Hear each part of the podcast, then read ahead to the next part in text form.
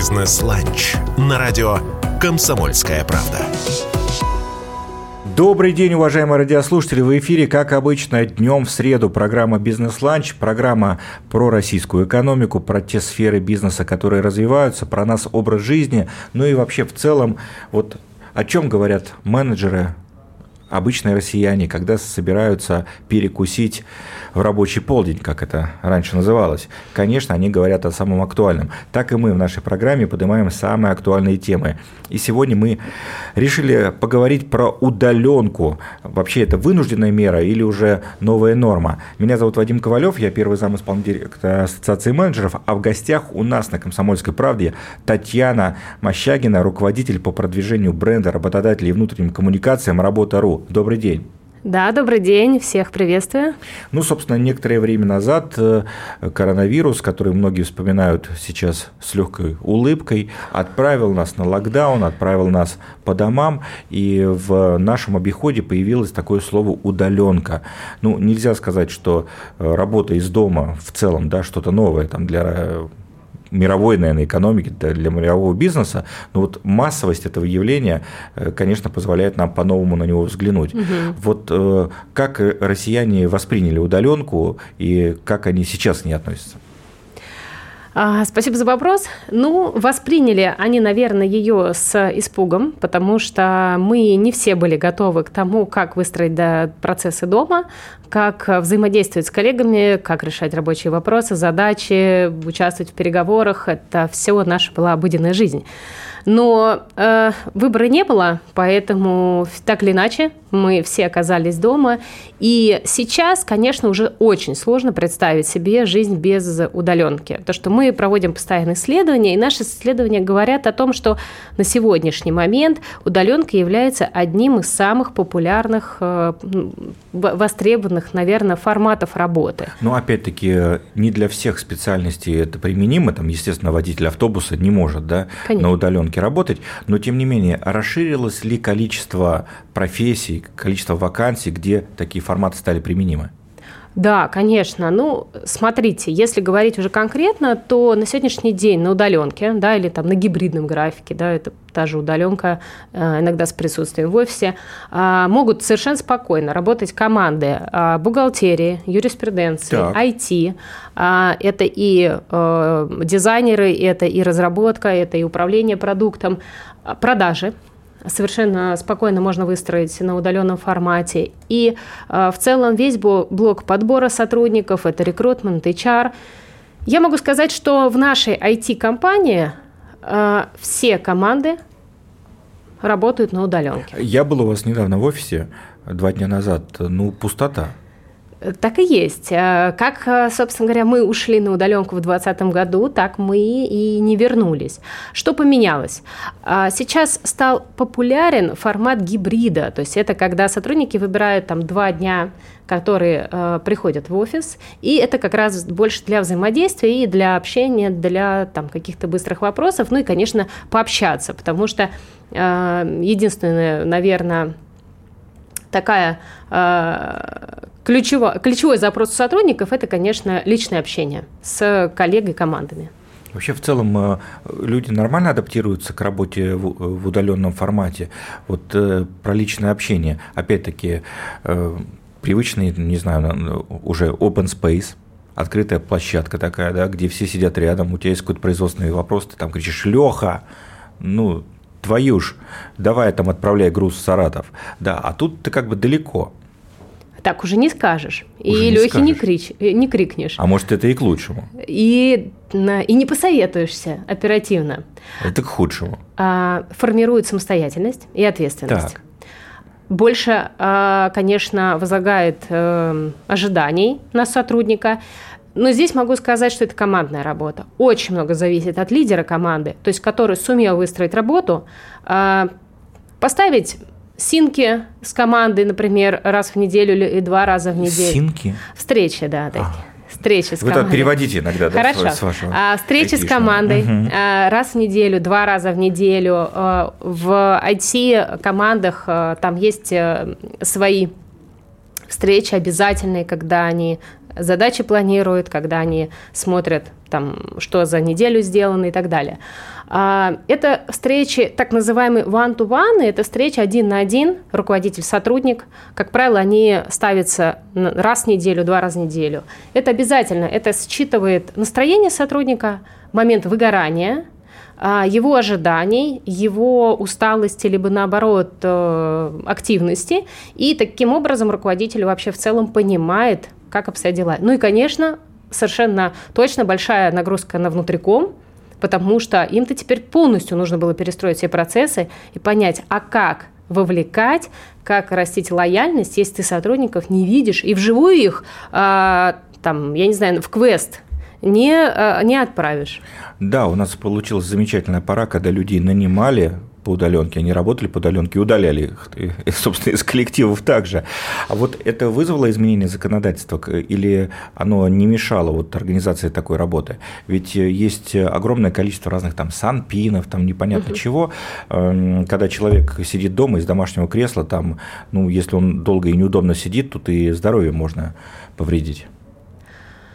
Ну, смотрите, здесь на самом деле важно встраивать в рабочие процессы обязательно отдых, там, пятиминутки или еще что-то, но мы же с вами, наверное, все читали статистику про то, какое количество обращений после удаленки у сотрудников по всей стране пошло к массажистам, к ортопедам и другим врачам. Это как раз связано с тем, что вот этот, скажем так, грань между окончанием рабочего дня и началом отдыха, она у многих стала стираться. То есть люди как раз стали перерабатывать. Ну да, ничего не меняется. Да, тут нужно за этим следить, потому что в офисе в этом смысле легче закрыть ноутбук, выключить компьютер и поехать там по своим делам, к семье. Дома так не получается, поэтому начинает страдать здоровье, но здесь здравый смысл, разговоры с сотрудником, ну и все-таки какие-то убеждения, не забывать про себя, потому что иначе его силы закончатся. Совет радиослушателям, как выстроить правильно домашний офис, если так можно назвать, домашнее рабочее пространство. Опять-таки у многих есть семьи, дети, которые иногда тоже там, на каникулах находятся дома или тоже отправляют на удаленку, на карантин. Мы понимаем, что у всех условия разные. Кто-то живет и в однокомнатных квартирах, да, кто, у кого-то есть больше, чем одна комната. Если есть возможность, опять же, все-таки организуйте себе пространство, где вам не будут мешать. Тогда у вас получится все-таки сосредоточиться на работе и не, не будут мешать шумы. Желательно, конечно, это все-таки стол, а не диван, потому что многие начали с кресла и дивана, это очень сильно Ну, влияет на здоровье, на позвоночник и вообще в целом на общую усталость. На собранность, наверное, влияет. Да, э, вот, поэтому желательно все-таки использовать стол. Э, это, наверное, прям обязательно. Если нет э, рядом прямого света, то желательно все-таки приобрести лампу. Есть компании, где э, сотрудников э, комплектуют, на самом деле, на удаленке. И отправляют прям такой набор. И, да, и прямо дают возможность приобрести э, там стол, стул, э, опять же, там, если нужно, какую-то удобную лампу, в общем, все то, что позволит ему организовать рабочее пространство. И все-таки нужно постараться даже настраивать себя в одежде на рабочий лад, потому что это помогает как раз собраться для рабочих задач. Все от самонастройки. Да, очень много. Мы на эту тему тоже много общались с сотрудниками, много им рассказывали, как себя настроить, но это было в самом начале. Сейчас уже таких проблем не возникает, только если вот какая-то новая компания решила перевести людей на удаленку, вот это им важно учесть. А с точки зрения работодателей, удаленка, она выгоднее или все-таки лучше в офисе под рукой, что называется, иметь проверенных бойцов?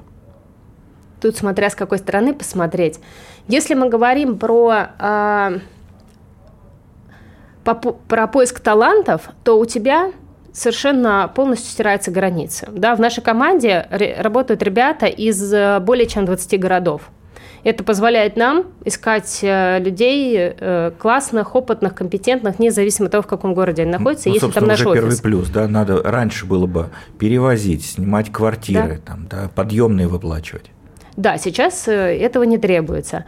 Но, тем не менее, когда мы хотим, чтобы люди вовлекались в единую такую, знаете, цель, планы компании, задачи. Вот там как раз больше таких возникает мероприятий, которые как раз на объединение должны работать. То, что в офисе оно само по себе происходит за счет такого самоопыления. Все ну, да, видят пошел, движуху. Пошел, пошел на кухню, там с кем-то переговорил, познакомился, подружился. Абсолютно, да. На удаленке такого нет, поэтому приходится форматы разные выбирать. Это минус.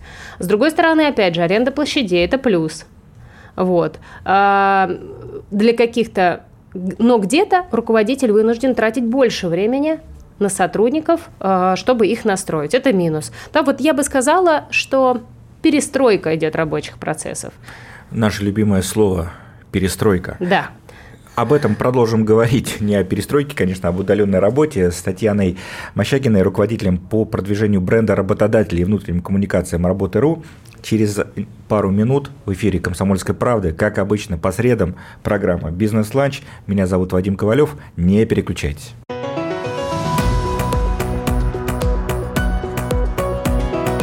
«Бизнес-ланч» на радио «Комсомольская правда».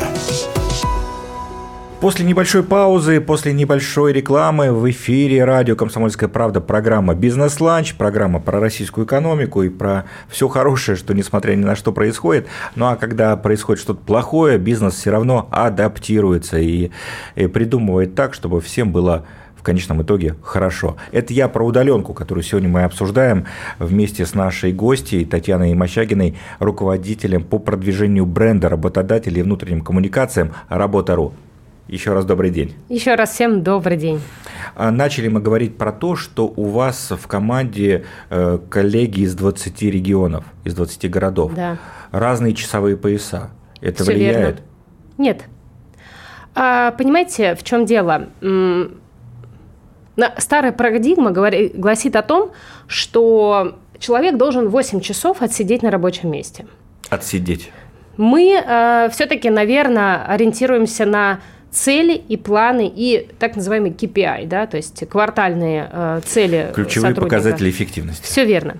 Поэтому э, здесь что важно? Важно, чтобы руководитель вместе с командой эти ключевые показатели обязательно формализовал каждый период, да, то есть э, какие планы и цели на неделю, какие на день, какие на квартал, какие на год.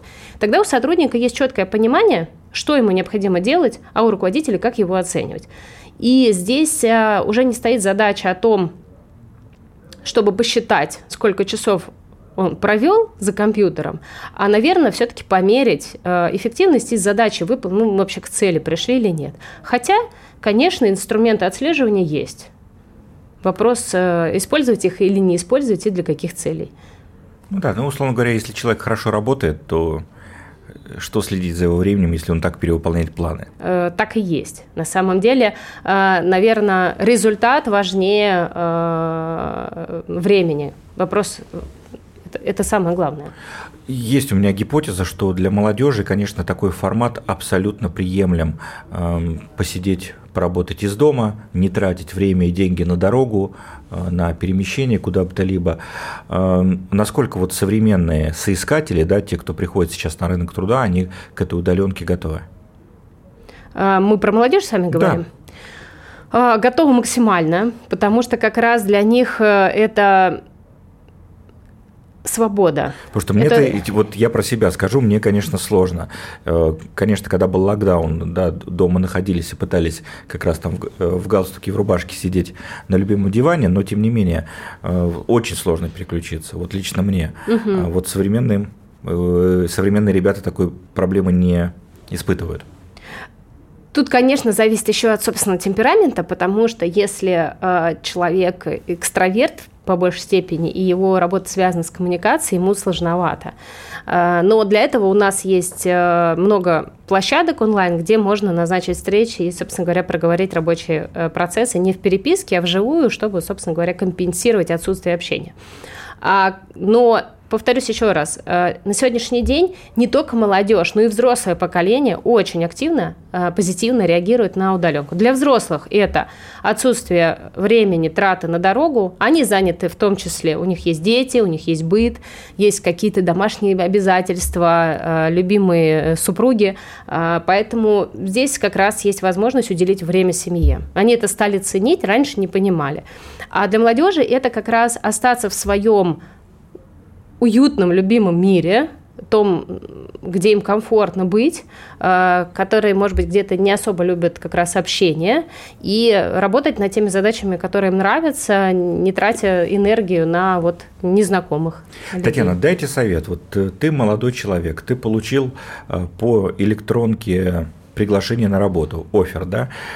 Ты согласился, все с тобой угу. договорились, ты приступаешь к работе. Какие советы? Вот ты выходишь в удаленный сразу формат. Какие советы можно дать человеку? Я считаю, что всегда важно проявить активность для того, чтобы осмотреться, да, и правильно выстроить свою рабочую среду. Поэтому очень важно в первые дни назначить, уточнить у руководителя, да, ключевой круг общения и познакомиться с этими людьми. Желательно, конечно, познакомиться все-таки либо по видеосвязи, либо вживую, если есть возможность приехать в офис. И вообще, если вы находитесь в городе присутствия офиса, лучше вообще первый месяц периодически походить. Это как раз позволит вам выстроить все рабочие связи, установить контакты со всеми и, опять же, посмотреть на приоритеты, потому что зачастую твои приоритеты связаны не только с твоими задачами, но еще и с соседними командами, да, чем живет компания, какие у нее фокусы и планы. Присутствовать на общих собраниях, понимать как бы общую тенденцию, результаты и куда бежим. Участвовать, если есть внутренние какие-то неформальные встречи команды, постараться в них участвовать, это позволит как раз тоже выстроить хорошие доверительные отношения и влиться в коллектив.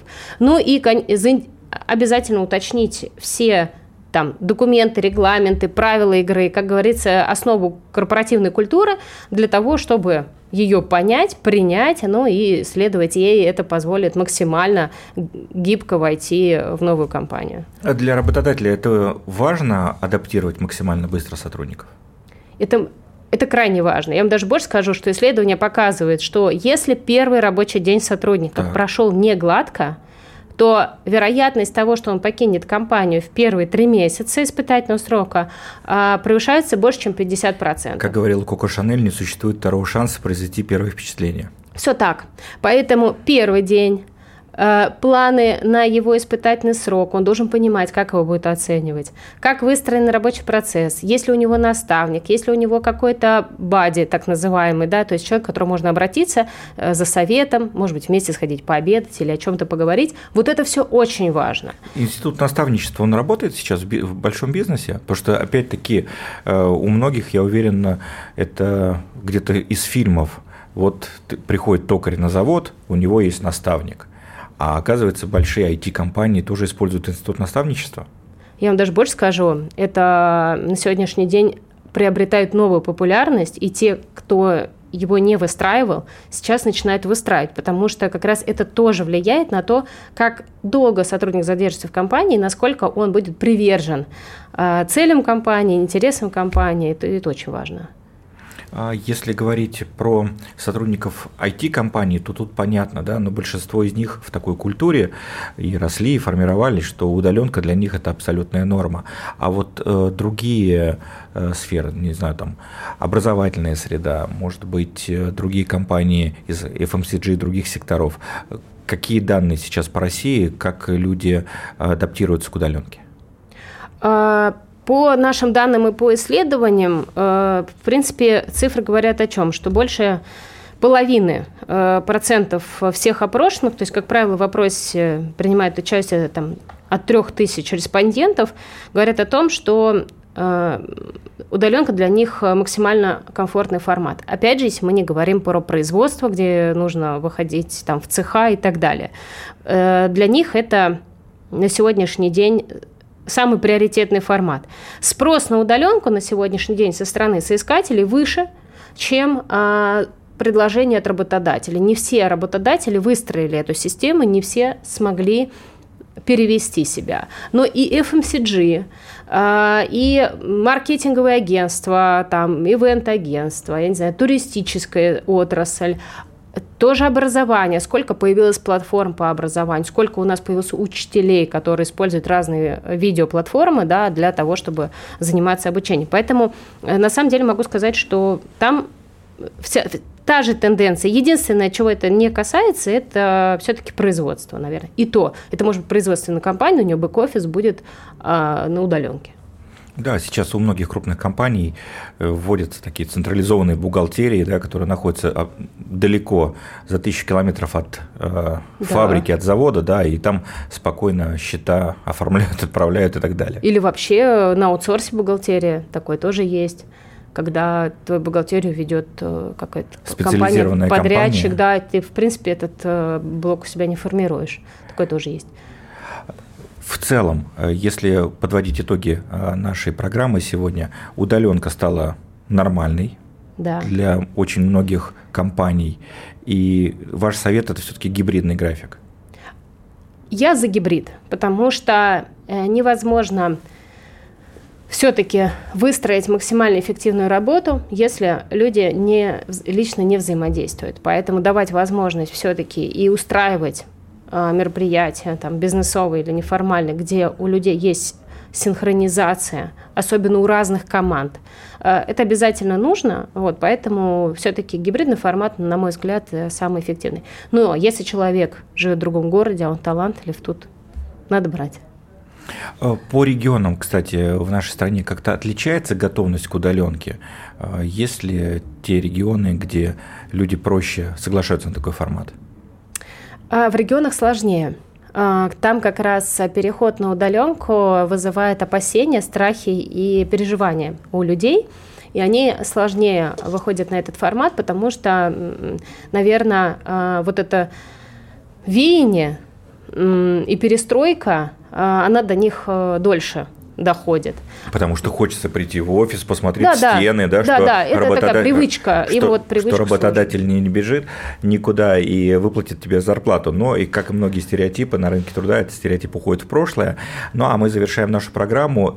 Очень интересный у нас был эфир. Спасибо большое Татьяне Мощагиной, руководителю по продвижению бренда работодателей и внутренним коммуникациям «Работа.ру». До встречи в следующую среду в программе «Бизнес-ланч». С вами был Вадим Ковалев.